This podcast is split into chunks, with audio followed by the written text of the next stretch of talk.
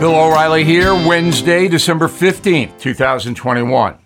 You are listening to the O'Reilly Update. Here's what's happening today in America. Andrew Cuomo ordered to return millions of dollars in a book advance to New York State. The N F L mandates COVID boosters for all players. Half of young Americans say college is unnecessary.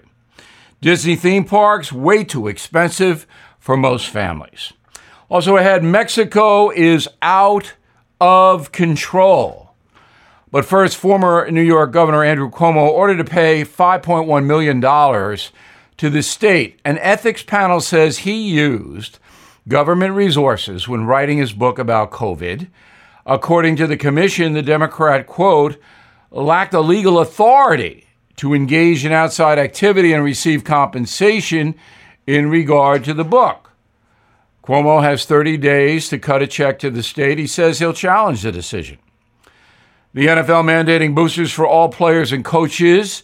The league releasing a memo after thirty-seven athletes tested positive for COVID on a single day. Those who refuse a third injection will have their vaccine passports revoked, a requirement to play in the league. The new variant of COVID now accounting for thirteen percent of cases nationwide. A survey by T D Bank says half of young Americans believe college is unnecessary for their future. Millions of teenagers across the U S A considering alternatives to the standard four-year degree. Biggest factors for the decline in higher education include COVID rules and high tuition. The typical student graduates from college with fifty thousand dollars in loan debt. A whopping seventy percent of millennials want to cancel student debt, which means that other people would pay for it. Families planning to visit Disney World this Christmas will pay big. New study reveals the parks are too expensive for families earning less than eighty thousand dollars a year. A third of adults say they would like to visit the rides but can't afford it. Average cost for a family vacation to Disney this holiday season, seven thousand dollars. That doesn't include Mickey's one hundred dollars panini and a five dollar can of soda. Disney, of course, a woke company, might want to wake up. Working class and poor people can't go to your park.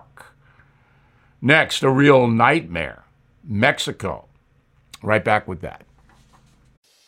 Did you know Fast Growing Trees is the largest online nursery in the U S A? With more than ten thousand plant varieties and millions of satisfied customers. I have their trees and plants at my home, and they're fantastic. Have you had your fair share of landscaping woes and wasted weekends at crowded nurseries? Finding fast-growing trees will be like stumbling upon a hidden treasure, believe me. With fast-growing trees, it's different. From fruit trees to houseplants, they have it all delivered right to your doorstep. Plus, their plant experts are always available for advice. And here's the best part. This spring, they have up to half off on select plants. And my audience can get an extra fifteen percent off by using promo code BILL at checkout. So please go to fast growing trees dot com. Use promo code BILL at checkout. Time now for the O'Reilly Update. Message of the day, the corruption in Mexico really hurting all of us in the U S A.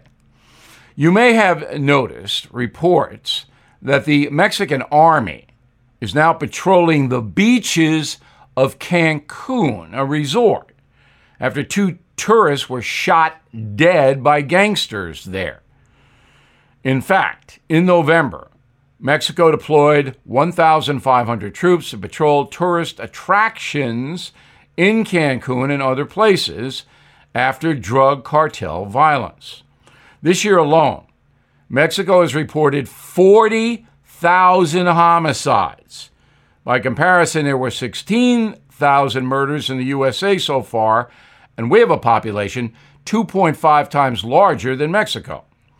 An additional thirty thousand people have disappeared down there. And most, of course, are dead. Now, five of the ten most dangerous cities in the world are in Mexico, including Tijuana, Juarez, and Acapulco. The Corruption Perceptions Index ranks Mexico as the most dangerous country in the Western Hemisphere, and that includes Haiti. More than sixty-six percent of businesses in Mexico say dealing with corruption is a part of their day-to-day lives. All of this is impacting us here because of the rampant drug smuggling. There are twenty-five different cartels operating in Mexico.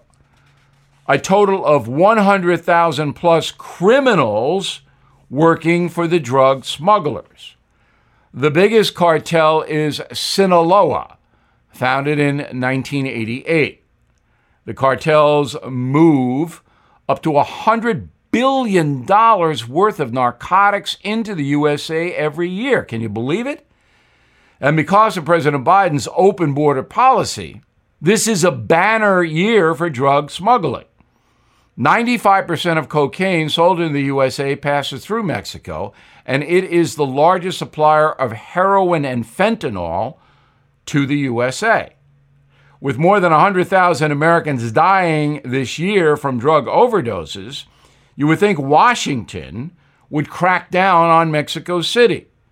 But that is not happening, as Mister Biden does not seem concerned. He rarely mentions this.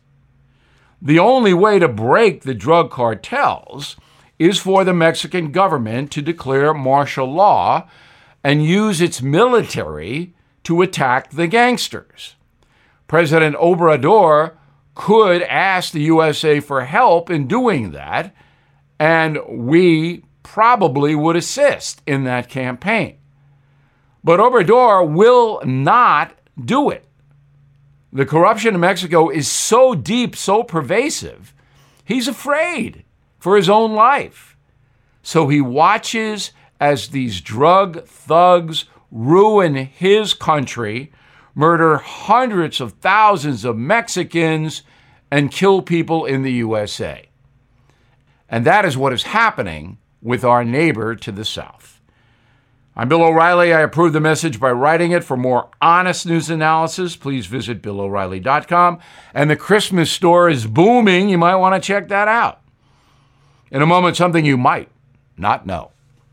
Everything is expensive these days. You know that. The government is printing trillions of dollars and consumer prices higher than ever. If the government continues its printing and spending, the dollar could continue its free fall and lose its coveted role as the world reserve currency. Let's hope that doesn't happen. But there are a few things you can do right now. American Hartford Gold can show you how to protect your money, your retirement, your hard-earned savings against inflation by helping you diversify a portion of your portfolio into physical gold and silver.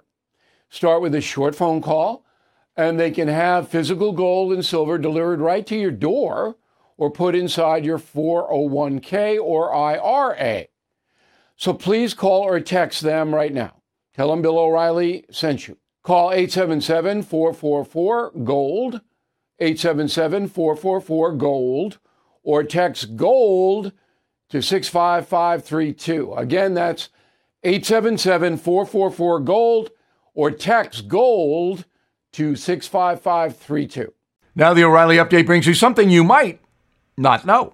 On this day in nineteen sixty-one, the architect of the Nazi Holocaust against European Jews was sentenced to death by a tribunal in Jerusalem. The hunt to find one of the worst mass murderers in human history was finally over.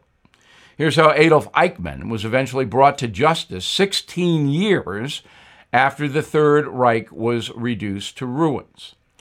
Beginning in nineteen forty-two, Eichmann was selected by the Nazi regime to preside over the extermination of Europe's Jewish population.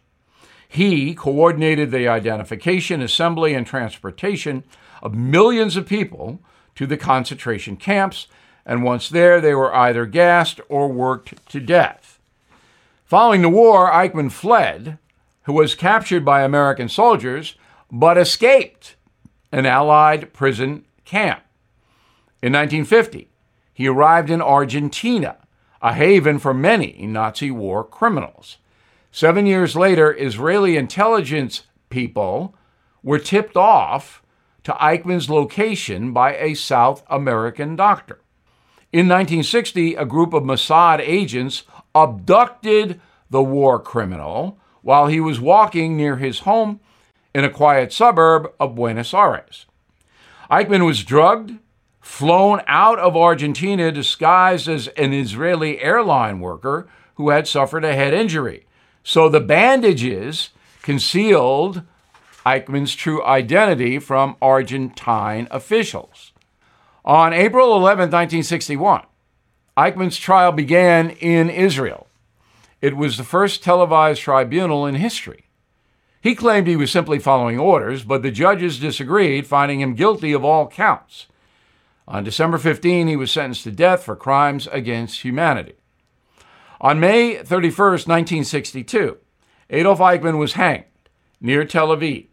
His body was cremated, the ashes thrown into the Mediterranean Sea. And here's something else you might not know. Today, there are still living Nazi war criminals scattered around the world. At least six men are currently wanted by the Israeli government for their roles in the Holocaust. For the entire story of Nazi war criminals, my book, Killing the S S, is a great source of information. Back after this. I'm Mike Slater from the podcast Politics by Faith. This is a crazy time in our country. It's stressful, a lot of anxiety, and it's going to get worse. And I realized that one of the things that helps me take away the stress is realizing that there's nothing new under the sun. So on this podcast, we take the news of the day and we run it through the Bible and other periods in history to realize that we've been through this before and we can rise above again. Politics by Faith, anywhere you listen to the podcast. Politics by Faith. Thank you for listening to the O'Reilly Update. I am Bill O'Reilly. No spin, just facts, and always looking out for you.